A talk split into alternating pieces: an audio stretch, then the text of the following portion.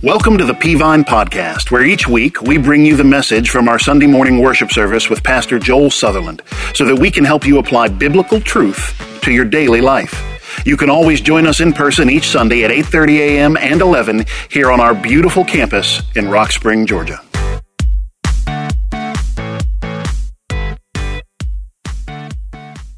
Hey, would you take your Bibles and turn to John 17, the book of John? That's the fourth book in the New Testament Matthew, Mark, Luke, and John. While you're doing that, let me make a couple of announcements. One, eh, I hope you have signed up for our Global Leadership Summit. We're partnering with GLS to host, be a, uh, host site uh, this August. All the details are on your app, or if you go to peavine.org slash lead, you can sign up there. And we'd love for you to be here. It's two days of intense leadership training with Christian and business leaders, and you will love it if you're in leadership at all. And I hope as you've been walking around the board, how many of you watched my video about us needing to pay off debt? Let me see your hand. If you watched that video, all right, if you're a guest, ignore everything I'm saying for the next 30 seconds, but I, those boards are up. I'm a terrible fundraiser, just so you know, I'm awful at it. Uh, I told Daniel yesterday at the deacons meeting, I didn't even come up with a name for this. I'm so bad, I couldn't come up with a name for it. So we've been calling these things debt disc, which is about the worst marketing that's ever been done in the history of the world. But these are there, and there's a board out here, and there's a board out there, and they have different denominations. And we're asking you if, if we'll all, if we'll clear off all of these discs uh, in a year's time, we will pay off all the debt we have uh, for uh, this building and a building we have uh, down there. We want to pay them off. So, what, we, what we're asking you to do is grab one of these. This particular one has $1,000 on it and pay this amount over a year's time. There are, are uh, envelopes in your uh, chairs. They say 2020 vision on it, building fund. And then there are, there's a building fund, 2020 building fund online where you can give online. And what we, what we ask you to do is take one of these and put it on your refrigerator at home. And as God provides, you pay this off. And then you bring it back. Starting next week, we'll have a board for you to put completed disc on. And we just want to watch that grow. We don't think that today we're getting rid of all the disc that we need. But what my wife and I will do is we'll go grab uh, some today. And then we'll, when the Lord provides, as the Lord provides that, we'll, we'll pay that, and then we'll come back and get some more. So we hope you do the same thing and join in with us. We'd like to pay it all off in a year, but we'd be thrilled if we could do it in six months. That'd be awesome. And so uh, uh, you pray about it and make sure as you leave out this door or even out here today, please go by today and, and grab some of that. And uh, if you start on the right of the board, the denominations tend to go up in, in number. So, uh, enough of that. John chapter 17. I started a sermon series uh, a few weeks ago entitled Good to Know, where we let you submit questions or topics or passages uh, about things you'd like to hear sermons on. And what I've been trying to do is take the ones that are asked the most because if you have a question, no doubt other people do. But when I see, have that same question, but when I see 10 questions along the same vein, I know there are probably hundreds of people that have those questions. And this is one of those that I saw over and over and over again. It was asked in slightly different ways, uh, but oftentimes they use this same vernacular. And so I want to talk about today this subject in but not of. In but not of. How do we live in this world, but not be of this world. One of the greatest, uh, one of the greatest fears of a king, especially in o- olden times, was that they would be poisoned. Most kings had servants that would pre-taste their food and uh, uh, liquids to see if there was any deadly toxin in it. And so your job would be to uh, eat a bite of the king's food or eat, drink from his cup. And uh, it's pretty weird job. They would let you eat it and then they'd watch you for a moment. And if you died, he didn't eat that chicken. Whatever it was, he's like, nope, they got to take something else. If you didn't die, he would go ahead and eat.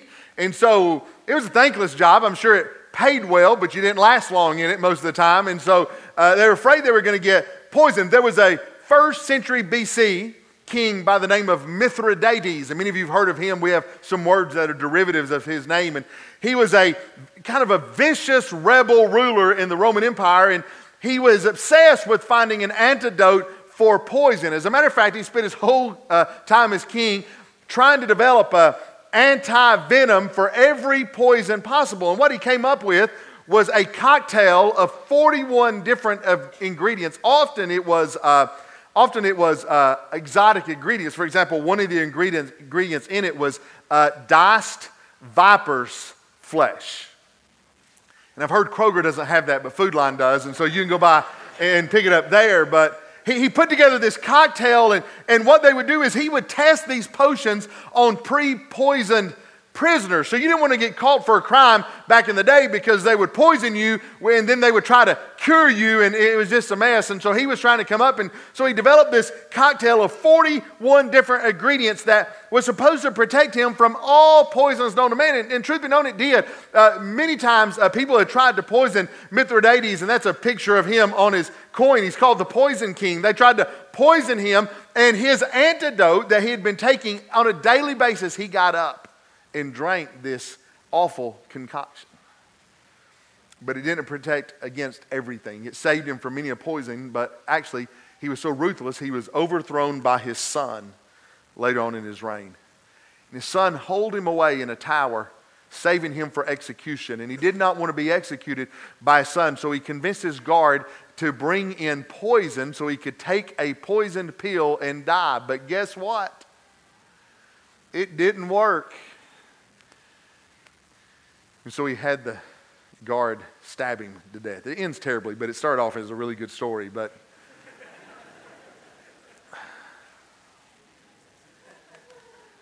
I got to work on my endings. But um, he was a king who was obsessed with not being poisoned by the world. I'm going to be honest, as Christians, we have a little bit of the same worry that in our world, it is our duty. How do we do out what we're supposed to do as Christians? How do we live for Christ and not be tainted by what's going on around us? Because, can I tell you, there's a lot going on around us. Sometimes we can't see the forest from the trees, and sometimes we're all wrapped up in the world we live in. But if you could just take a step back a decade or two, and I, am not trying to sound like old man preacher, but I'm just telling you, if you could take a, a, a, a step back a decade or two or three and see how far we have fallen. We are, uh, we are now living in an alcohol soaked world. We are living in a sex crazed world. We are living in a profanity laced world. We are living in an angry world, a pornography permeated world, a society that's totally intolerant of God and the things of God. And all of that has happened in the last few decades as we've just gotten worse and worse and worse. And so we as Christians obviously cry out how do we deal with this world? But sometimes it even hits closer to home because how do we deal with people around us, maybe sometimes in our own families, whose morals and values are so far from God? And they're, they're, they're around us every day. Well, we use a phrase sometimes, you hear Christian people say it, that we are to be in the world but not of the world. And that's not in the Bible, that's not a verse in the Bible. But the basis of that statement, in but not of, is found in a prayer Jesus prayed in John 17. So, would you stand with me as we honor God's word by reading it? As we stand to read it in John 17 and look beginning in verse 14. If you don't have your Bible, it'll be on the screens. You can see it there. John 17, verse 14. I have given them your word. And the world has hated them because they are not of this world, just as I am not of the world. I do not pray that you should take them out of the world, but that you should keep them from the evil one. Verse 16, they are not of the world, just as I am not of the world. Sanctify them by your truth. Your word is truth. As you sent me into the world, I also have sent them into the world, and for their sakes I sanctify myself, that they also may be sanctified by the truth. I do not pray for these alone, but also for those who will believe in me through their word. Thank you. You may be seated in but not of. Jesus in John 17 is in a prayer for his disciples. And here's the thing about Jesus' prayer in John 17 it's not just for the disciples. He's praying for every believer who is ever going to come. Now, get this, this is hard to imagine. It is a present tense prayer no matter where you are on the scale of eternity and time. Jesus was praying this prayer for those 11 disciples. He was praying this prayer for the 120. And Jesus was praying this prayer for you and for me in the present tense. And he was talking about in but not of. Father, how do they live in but not of? And he gives us some things we need to know. First of all, we need to know this We are in the world, but there's more to the story than that. Here's what he said in verse 14 I've given them your word, and the world has hated them because they are not of the world, just as I am not of the world. In this prayer, Jesus is teaching about being in the world, and he's praying for those who are already saved. This is not an evangelistic prayer. It is for those who are already Christians, those for who are already believers, those who are already Christ followers. He is praying for those of us who have already seen the light of the gospel. And here's what he tells us He says, You are in the world, but some things you need to know. Number one, your home is not here. You're in the world, but your home is not here. They are not of this world, is what he said in verse 15. And I know what you're thinking. Wait a minute, preacher. I was born here. My house is here. My body is here. I get it. But we're really not of this world. What do you mean? As believers, our values don't align with the values of this world.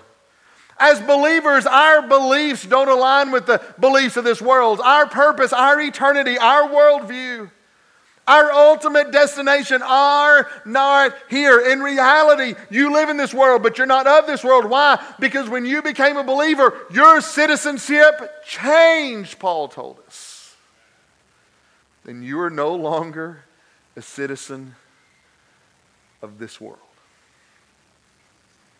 You're a citizen of. You're, you know what you are? You're here on a traveling visa. But your home is not here. Not only tell us that our home is not here, you're of this world, but number two, he said, you've seen some, they've not seen what you have seen. Here's what he said I, in verse 14, I have given them your word. Here's what that means that when you are a child of God, a, a, a God imparts the light of the Word of God into your life. You know what that means? That you're, as a believer in Jesus Christ, you're going to have revelations others do not have. You will understand things the world does not understand. You say, uh, we get so upset when we watch the news. Like I do too. I don't even watch the news. I literally never turn the news on. Why? Because I get so upset. You know why? This world doesn't think like I think. You know how this world thinks? It thinks like a lost and dying world on its way to hell. And I personally can't do a thing about that. The gospel can, but I can't. And you watch television, you watch the, you watch the uh, politicians, and you watch the world we live in, and you think, have they lost their minds? How many of you have ever thought that? That people are crazy, right? You've seen that? No, they've not lost their minds. Get this, they've never seen the light. The reason they don't think like we think, and the reason they don't act like, because this is not our home. They've not seen the light that we've seen. We think differently than them. We have a worldview differently than them. Why? Because we've seen the light of the glorious gospel of Jesus Christ, Paul said. They've not seen what you've seen.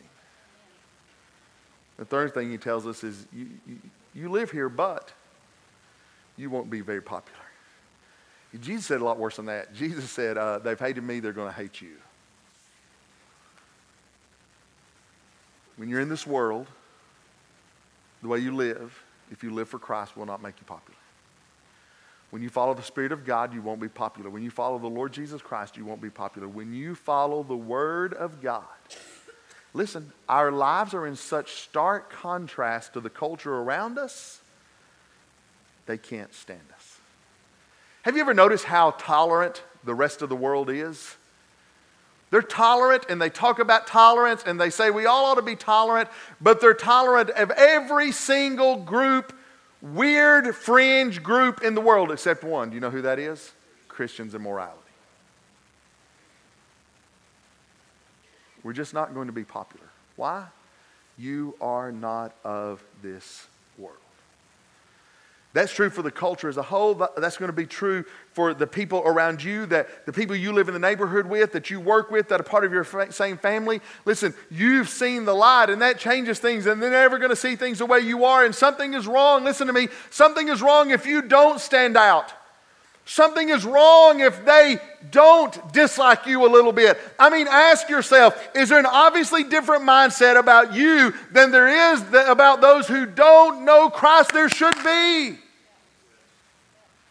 Paul said it this in the book of Colossians. He said, If then you were raised with Christ, seek those things which are above, where Christ is, sitting at the right hand of God. Set your mind on things above, not on things on the earth. That ought to set you apart. You ought to be heavenly minded, not earthly minded. You ought to be heavenly minded, not this world minded. Why? This is not your home. You say, I go to school and I live for Jesus, and that doesn't make me popular. I go to work and I live for Jesus, and it doesn't make me popular. I go to my family, and I, it's never going to. I mean, you live in this world, but this world is really not your home. Jesus told us the second thing, too. He, he told us this Don't live the same, live sent. Don't live the same, live sin. Look what he said in verse 15. I do not pray you take them out of the world, but you'd keep them from the evil one. Now, this is great. While we're living in this world, God is not looking for a holy huddle. You would have thought Jesus would have said, Now, Lord, I'm going to die, I'm going to get resurrected, and I'm just going to take all mine to heaven. But he's not looking for that.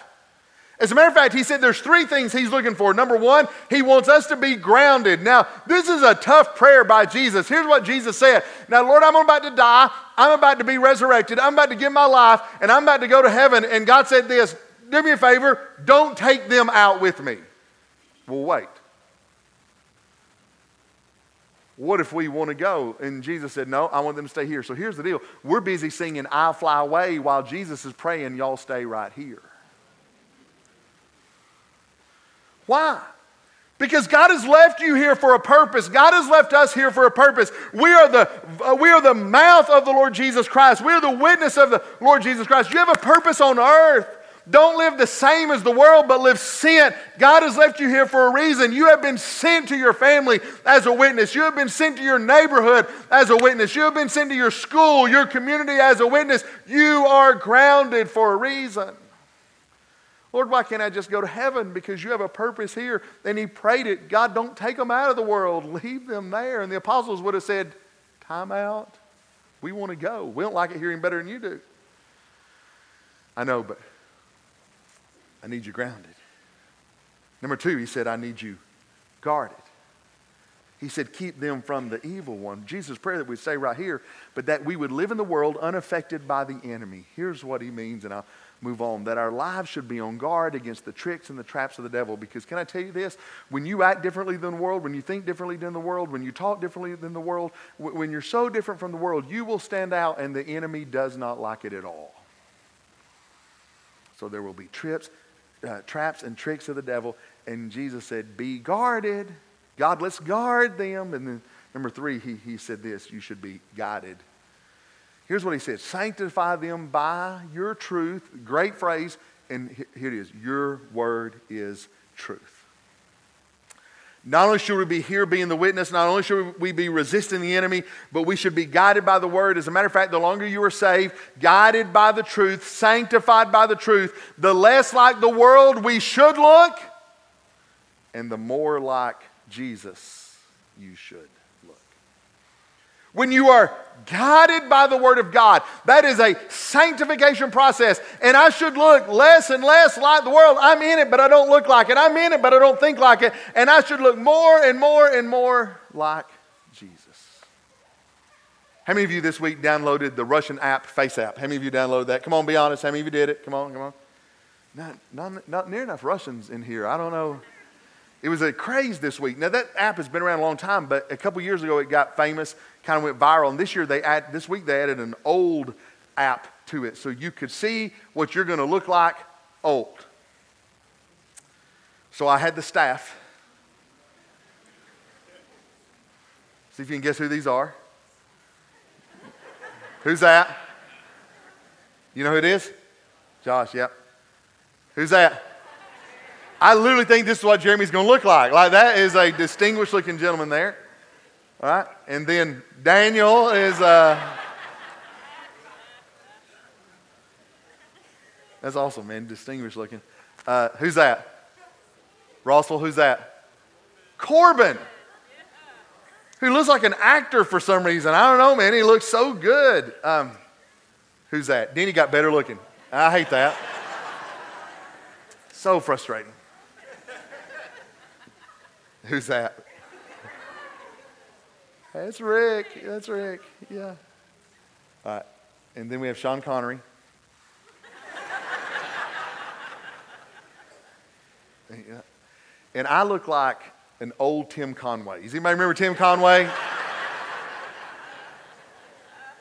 I look like an old, old Tim Conway. Oh, wait, here's a picture of Sherry. No, I'm not stupid. no, no, I'm not dumb. She's going to look like a teenager all her life. And so, that's right. So, we got fascinated with what we're going to look like one day this week. But can I tell you this? Our fascination should not be with how old we look, it should be how much do we look like Jesus. You say, How do I live in this world and not be tainted by the world? That is the wrong question. The question is never, How can I avoid looking like the world? That's the negative aspect. And the Bible never tells us to do that. The Bible never tells us to stop a bunch of stuff. Here's what it tells us to do to get filled with the Spirit of God, guided by the Word of God, and look more and more like Jesus. And the more like Jesus you'll look, the less like the world you'll look, no problem. People always say, well, how do I quit all the sin in my life? Do I try really hard to quit the sin? No, you just love Jesus more and the sin will fall away. How do I change my life? Fall in love with Jesus. I know I got all these issues. Fall in love with Jesus. The more like Jesus you look, that's what living sent means. That I'm going to be grounded here as the mouthpiece of Christ. I'm going to be guarding my life against the tricks and the traps of the enemy, but I'm going to be transformed as my life is guided by the Word of God. Number three, here's what he said. Oh, look at this. You say, this is back. I'm still on point two. Hang on with me. I forgot it. Romans 8 29. For whom he foreknew, he also predestined. You say, Do you believe in predestination? I sure do, the way the Bible teaches it, to be conformed to the image of his son. You know what I'm predestined to be? I'm predestined to look like Jesus one day. The Bible says that one day we shall see him and will be like him, for we've seen him as he is. My job now is to look more and more like Jesus every day. Number three, here's what Jesus told us We've seen the light, so we should show the. So here we are. We've been saved, we're sanctified. Is, is that all? No, the Bible tells us two things we need to do. Number one, it tells us this that we should show. John 17, 18. Jesus said, As you sent me into the world, I have also sent them into the world. Why was Jesus sent into the world? Christ came into the world to show us he was the Savior of the world. That means our job is to show Jesus to the rest of the world.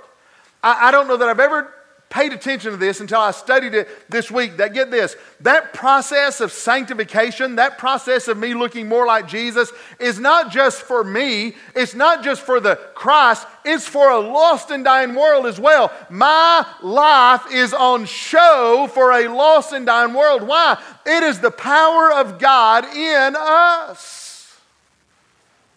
And I'm supposed to tell the world, show the world what God has done in my life. But not only was there the show, number two, there was the tale, verse 20. And not pray for these alone, but this is a great, great verse.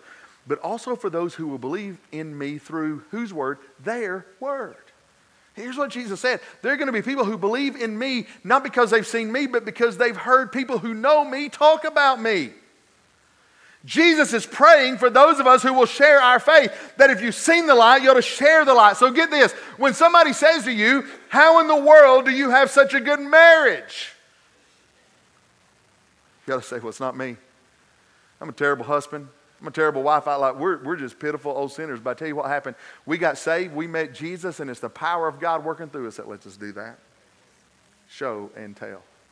So how, how do you deal with all the stress? Man, I'm stressed out all the time. You don't ever seem to be full of stress and anxiety. How are you dealing with that? Well, and you know what? I'm just as nervous and stressed as you are. But here's the deal. When I, when I trusted Jesus as my Savior, the Spirit of God, the same power that rose Jesus from the grave came and lived in my life. And I don't know, man, I can't explain it. But I got something I didn't have before I got saved, and it gives me what the Bible says, the peace that goes beyond all understanding in our hearts and life through Christ Jesus. Get this.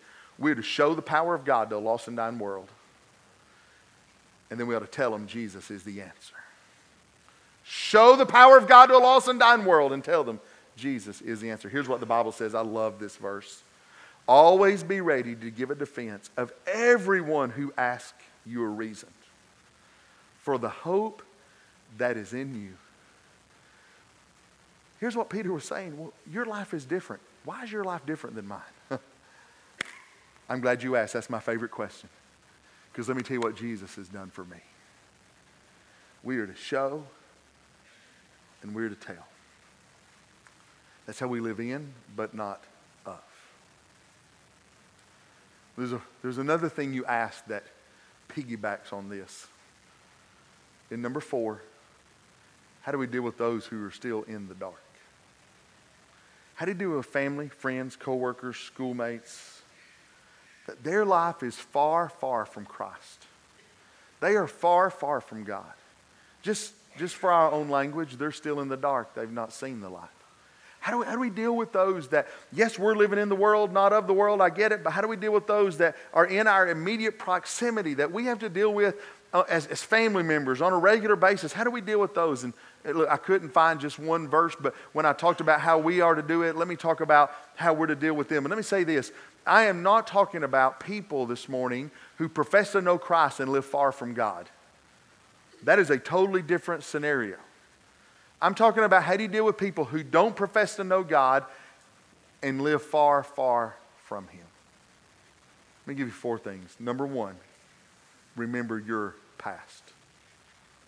You say, what do you mean? Well, look at these, look at these Bible verses. 1 Corinthians 6, do you not know that the unrighteous will not inherit the kingdom of God? Do not be deceived. And then he goes on to list people who won't be in heaven. Neither fornicators, nor idolaters, nor adulterers, nor homosexuals, nor sodomites, nor thieves, nor covetous, nor drunkards, nor revilers, nor extortioners will inherit the kingdom of God. That's a pretty strong list. It's not an exhaustive list, but that, that's not saying that if you've ever done one of those, you're not saved. It's saying that if you habitually practice that lifestyle, there's no way you can know Jesus as your Savior. And he goes on to say, and such were some of you. But you were washed, you were sanctified, you were justified in the name of the Lord Jesus and by the Spirit of our God. Here's, what, here's what he said that, look, you, listen, remember where you came from. When you're dealing with the lost and dying world, remember you're not always, you haven't always been who you are today. And Paul had to remind some people in the Corinthian church that tended to get a little self righteous that uh, I remember where you came from. And can I tell you this? When you're dealing with people who are far from God, it helps to stop and remember that you too once were far from God. Second thing I tell you is this be a friend, not a foe. Here's what the Pharisees said about Jesus in Luke 15 2. And the Pharisees and scribes complained, saying, This man receives sinners and eats with them. Jesus was often accused of being a friend of sinners. Now, look at me, because I want you to hear this next statement. Don't, I know you never sleep during my sermon, but don't right now, all right? Just hang with me. Jesus was never a friend in participation, he was always a friend in liberation. He was never a friend in participation. He was always a friend in liberation. Jesus friended sinners so he could share the gospel with them. Be more worried about their eternity than their lifestyle but don't participate in their sin. Number three, I tell you this don't condemn, don't condone.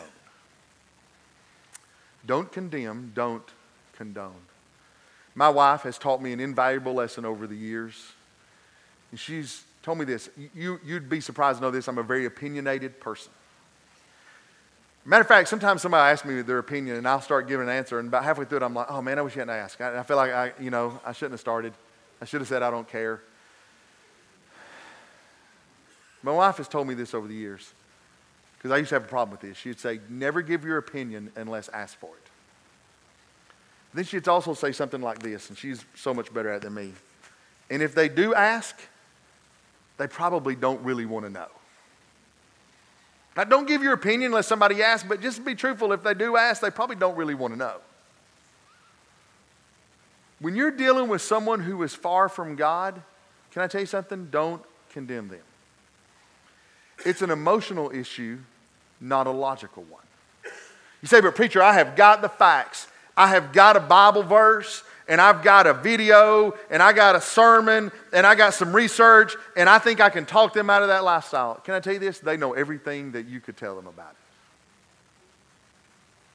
It's not a it's not a logical decision, it's an emotional and spiritual issue. You say, but shouldn't we tell them it's wrong? Jesus said to the woman caught in adultery, Neither do I condemn thee, but go sin no more. Our job is not in the condemnation business. Jesus' job and the Holy Spirit's job is the conviction business. Don't condemn them. Number two, don't condone them. Don't ever justify sin. Don't ever say, well, that may be right for you, but that's not right for me. Don't, don't condone sin. Don't condemn it. Clear, clear steer both and love the person, not the problem. You say, well, where does that leave us? I'm glad you asked. Number four, and I'm finished. Let the gospel do the work.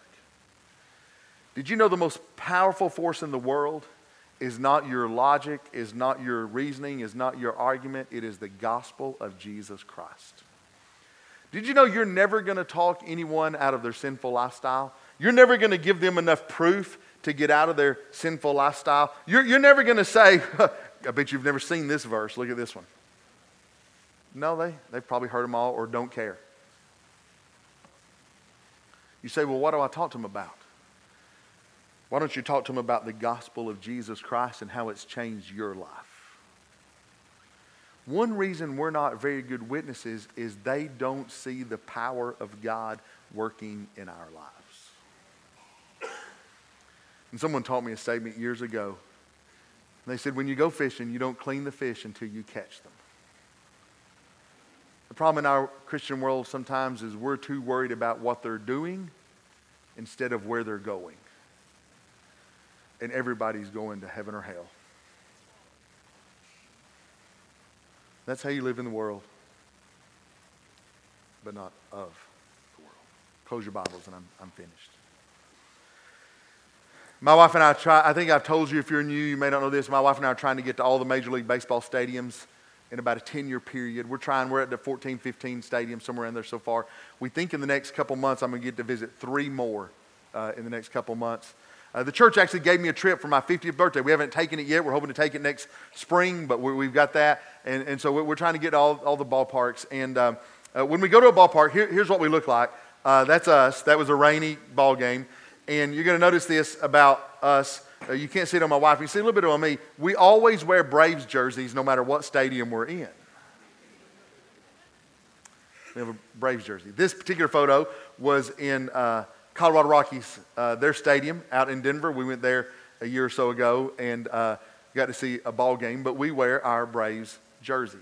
As a matter of fact, while I'm at this ball game, I'm, I'm checking the score of the Braves game. I mean, I'm, I'm in the stadium of that team, and I'm not mad at any team that's on the field most of the time, but I'm fine. I'm enjoying the hot dogs. I'm enjoying the hamburgers. I'm enjoying the pretzel. I'm enjoying all of that. But my heart is not really there. I'm just checking a stadium off the list. Why? Because my, my baseball heart is always somewhere else. I'm just visiting. I'm in the stadium, but my team's not on the field.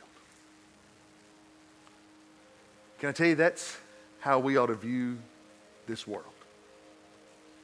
I'm in the stadium. It's not really my team on the field. I'm just, I'm passing through. I've invested somewhere else. And that's what you have to ask yourself this morning. Where is your heart?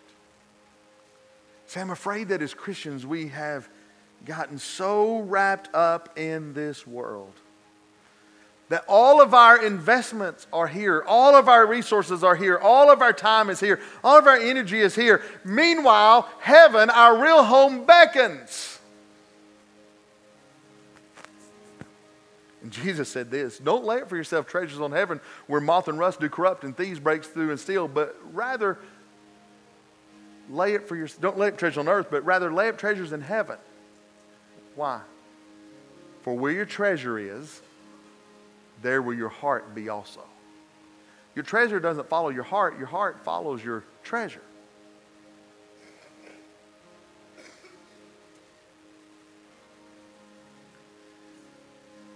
And this morning, there's some of us in the building, that there's just too much invested in this temporary world.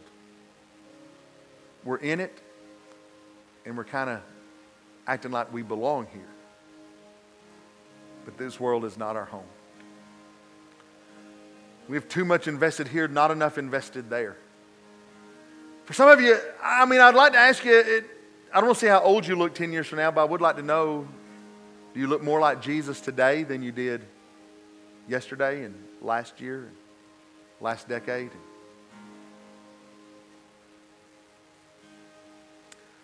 Some need to come to the altar this morning and say, Dear God, I have too much invested in this life, in this world.